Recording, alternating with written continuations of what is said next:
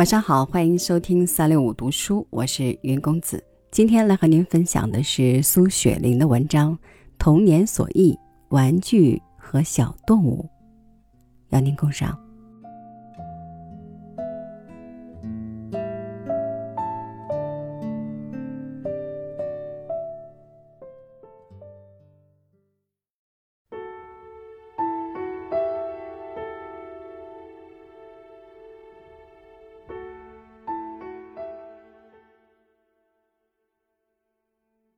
古代希腊人将世界分为四个时代：一、黄金；二、白银；三、黄铜；四、黑铁。一个人自童年至于老大，这四个象征性的分期又何尝不可以适用呢？我们生当童年，无忧无虑，逍遥自在，穿衣吃饭有父母照料。天塌下来有常人顶着，那当然是快乐的了。近代的儿童更是人中之王，爷娘是他们最忠实的臣仆，鞠躬尽瘁的伺候着这些小王子、小公主。你没有读过美国人所写的一篇脍炙人口、转载不绝的文章吗？一个做父亲的人，因为他的儿子过于淘气。苛责了他几句，晚间那父亲良心发现，跪在孩子熟睡的床前，流着眼泪，深自忏悔。他们对于父母若能这样，岂非大大孝子？然而文章的主题是儿女，便足以赢得读者普遍的同情。写父母，也许读者会不屑一顾。无怪人家说美国是儿童的乐园，中年的战场，老年的地狱。因此说儿童时代是那闪着悦目光辉的黄金，谁也不能否认。美国人的儿童时代更可说是金刚钻吧。我的童年是黯然无光的，也是粗糙而色质的。回忆起来，只有令人悄然不乐，绝不会发生什么甜蜜回味，正是黑黝黝的生铁一块儿。原因，我是一个旧时代大家庭的一份子，我们一家之长偏又是一个冷酷专制的西太后一般的人物，我又不幸身为女孩。在那个时代，女孩既不能读书应试、荣祖耀宗，又不能经商做股、增益家产。长大后嫁给人家，还要贴上一副妆脸，所以女孩是公认的赔钱货，很不容易得到家庭的欢迎。若生于像我家一样的大家庭，儿童应享有的关切、爱护，都被最高一层的尊长占据了。他们也不是有心侵占，中间一层即儿童的父母，整个心灵都费在侍奉尊长上，已无余力给予儿童而已。像那种敬老不足、慈幼过度的美国文化，我只觉得好笑，并觉可嫌。像我们过去时代，完全剥夺儿童的福利，作为尊长的奉献也是不对的。怎样折中至当，实现一个上慈下孝、和气从容的家庭制度，那则有须于我们这一代人的努力。不过这是另外的问题，现在不必在这里讨论。感谢天心慈爱，幼小时让我生有一个浑噩得近于麻木的头脑。环境虽不甚佳，对我影响仍不甚大。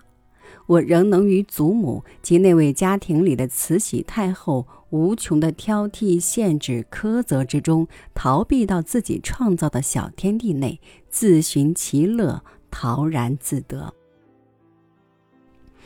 在七八岁以前，我和几个年龄差不多大小的叔父哥弟混在一起逃，整天游戏于野外，钓鱼、捕蝉、捉雀儿、掏蟋蟀。或者用竹制小弓小箭堵射，木刀木枪厮杀。我幼时做竹弓箭颇精巧，连最聪明的四叔都佩服我。先找一条两指阔的刚劲的毛竹，用锋利小刀削成需要的粗细厚薄，弯做弓形。弓的中部把手处还要加上一层衬子，麻利紧缚，增加弓的弹力。弓的两端刻凹槽，扣上一条纤绳做弦，便成了一把可爱的小弓。若遇见衙署里喊来油漆匠来油漆什么，请漆匠给我的弓上一层红漆或黄漆，那把弓便更美观了，甚至有点像真的弓了。剑的制作更不容易，先将竹片削成小指粗的竹枝，一尺五寸长短，两端都画一条深槽，一端嵌进鸡毛一片，算是箭羽；另一端嵌入敲平磨成三棱形的大铁钉一枚，算是剑簇，均用尖索缠紧夹漆，同样做十余支，变成了一幅剑。安上带子，将那布服配在肩上，整天和男孩子们比赛射艺。我的箭法很准确，射十箭中靶可得四五。朱叔弟兄的弓箭都是我替做的，没有什么报酬。有时他们玩厌了的木鸡泥狗给我一两箭，便可使我发生莫大的满足与喜悦。后来，小气枪也流入我们这古旧的家庭，我们又争学着练枪。大哥教我怎样瞄准，觉得比弓箭更易中地。我于是也和当时的清政府一样，革新军备，舍公事而言枪炮了。记得有一回，祖父你在花厅问案，我手持一管小气枪跑到厅外，有几个卫兵站在那里望着我笑。我要他们知道我的枪法，立定对着数丈外的柱子瞄准，砰然一声，弹中于柱。诸兵使相顾错愕，赞美道：“看不出这小小姑娘竟有这样的手段。”抗战时，我随国立武汉大学留于四川乐山，一日见公园里有以气枪独裁者，见游人不多，一时同心来赴。打了三枪，得了三件彩物。一九五零年在法京巴黎偶过游戏场，试弓箭失败，因为弓劲儿太强，拉不动。试气枪三次中得彩二次。十岁后，我开始过深闺生活，后院一座小园成为我的世界，每日爬在一株大树上眺望外边风景。或用克难方式，在树的横科系一索一板，荡秋千玩耍；再不便挑泥掘土、栽花种草，学做最简单的园艺。母猫生了小猫，我可有了伴侣了。喂饭、除秽、替猫捉跳蚤、刷毛、布置窝巢，都由我一手包办。终日营营，不但其烦。后来那只母猫因病而死。小猫日夜悲鸣，我这个小保姆不得不负起乳哺的责任。幸而那几只小猫已不乳可活，无需我为它们冲调牛乳，否则简直要磨难死了我。因婴牌罐头炼乳，那时食品店虽已有售，一般却视为珍品，普通人家的婴儿都享受不到，又何况猫犬？猫儿原是聪慧动物。师母幼猫便会将他们的保护人当作母亲看待，它们好像视我为同类。一只不长毛的大猫，一举一动都模仿着我，犹如儿童之模仿大人。我将走出庭院，它们便踊跃前驱，在我那亲手布置的小园里和我扑蝴蝶、衔落花，团团争逐着捉迷藏，玩得兴高采烈。我一进屋子，他们也都蜂拥跟着进来，绝不肯在外逗留分秒。我虽没有公冶长的能耐，能晓勤言授语，但猫儿与我精神上的明和钱通却胜于言语十倍。它伸出小头在你的脚颈摩擦，是表示巴结；它在你面前打滚，是表示撒娇。当你拥猫入怀，它仰头注视你良久，忽然一跳而起，一掌向你脸上扑来，冷不防会吓你一跳。但你无需担心猫爪会抓破你的脸或伤了你的眼睛，那爪儿是藏锋的，比什么大书法家还藏得好，又非常准确。猫儿好像知道灵魂之窗对于人的宝贵，从来不会扑到你的眼睛上。总之，那一掌扑来时，形势虽猛，到你脸上时却轻，轻的有如情人温柔的摸抚。每只猫儿都会这样同主人玩，都玩得这么美妙。它们虽每事模仿着我，这些事儿却都是无师自通的，连我想模仿它们也惭愧做不到。大概这便是所谓生物的本能。听说某心理学家主张推翻本能，代以学习，唯物论者当然要热烈赞同。我却要根据幼时与小猫相处的经验，坚决反对。当我偶然不在后院，婢女们打了我的猫，我回来时，那只猫儿会走到我的面前，竖起尾巴，不断呜呜的叫，好像受了大委屈似的。我便知道它准挨了谁的扫把了。追究起来，果然不错，大家都很诧异，说我的猫儿会告状。从此，乡界不敢再在背后虐待我的猫。这一群可爱的小动物，白昼顾不能离我片刻，晚间睡觉也要和我共榻，又不肯睡在脚后，一个个都要扒在我的枕边，柔软的绒毛在我的颈脖间擦着，撩得我发痒难受。它们细细的猫须偶然通过我的鼻孔，往往叫我从梦中大涕而醒。可是我从来没有闲厌过它们，对它们宣布卧榻之畔岂容酣睡，而将它们驱出寝室之外。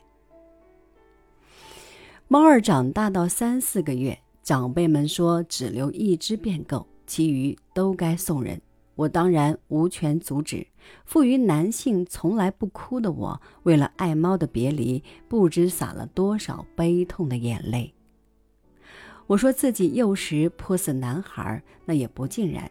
像上述与小猫盘桓的情况，不正是女孩们的事吗？此外，我又曾非常热心地玩过一阵杨楠楠。于今回忆，这才是最不含糊的女孩天性的流露。所谓洋囡囡，便是外国输入的玩偶，在当时，这类玩偶也是奢侈品，街上买不到，只女传教士们带来几个当礼物送人。我祖母便曾有女教士处接受过几个，她视同拱璧深锁橱中，有贵客来才取出共同展玩一次。我们小孩可怜，连摸一下都不被允许。有一位婶娘，不知从什么旧货摊花了一两百文钱买到一个洋囡囡，脸孔和手足均属瓷质，一双蓝眼可以开合，瞳孔可以很清楚地反映出瞳仁，面貌十分秀美而富生气，比之现在布置的赛璐珞制的精致多多。只可惜脑壳已碎，衣服污损，像个小乞丐的模样。沈娘本说要替她打扮，一直没有功夫。我每天到沈娘屋里抱着玩弄，再也舍不得离开，搞得她百事皆废。她实在受不住了，一天对我说：“小鬼，你爱着杨囡囡，便拿去吧，别再像只苍蝇，一面嗡嗡的哼，一面绕着粪桶飞舞，你叫我厌烦死了。”我抱回那个杨囡囡，用棉花蘸着水将她的头脸手足擦洗干净，半碎的脑壳用硬纸衬起，头发又乱又脏，无法收拾，爽性剪短，使她由女孩变成男孩。向子子讨了点零绸碎布，替她做了几件衣服。从来不粘针引线的人，为了热爱杨囡囡，居然学起缝纫来。家人皆以为奇。拥妇婢女更嬉笑地向外传述，二孙小姐今日也拿针了。当时县署里若发行小型报纸，我想这件事一定被当作头条新闻来报道的。我替杨楠楠做衣服不算，还替她做了一张小床，床上铺设着我亲自缝制的小棉被、小枕头。可惜限于材料，无法替她做帐子。子子取笑说：“晚上蚊子多，叮了你的囡囡怎么办？”我虽不大懂事，也知文卓虽然锋利，却叮不动囡囡的瓷脸。但为这过分的爱护，只有带着囡囡在自己床上睡。我又曾发过一阵绘画狂，此事曾在他文书籍，现无庸重复。现在回想，儿童时代之俗称为黄金者。大概除了前述无忧无虑之外，便是兴趣的浓厚，便是兴趣的浓厚。儿童做任何事，皆接近整个心灵以赴。大人们觉得毫无意义的事儿，儿童可以做得兴味淋漓；大人觉得是毫无价值的东西，儿童则看得比整个宇宙还大。从前，梁任公先生曾说。我是个主张趣味主义的人，倘用化学划分梁启超这件东西，把里头含的一种元素名叫趣味的抽出来，只怕所剩下的仅有一个零了。其实何止任公先生，任何人也是如此的。人之所以能在这无边苦海一般世界生活着，还不是为了有趣味的支持和引诱。趣味虽有雅俗大小之不同，其为人类生存原动力则一。儿童时代玩耍是趣味，青年则恋爱，中年则事功名誉，老来万事看成血淡，似乎趣味也消灭了。但老年人也有老年人认为趣味之事，否则他们又怎样能安度余年呢？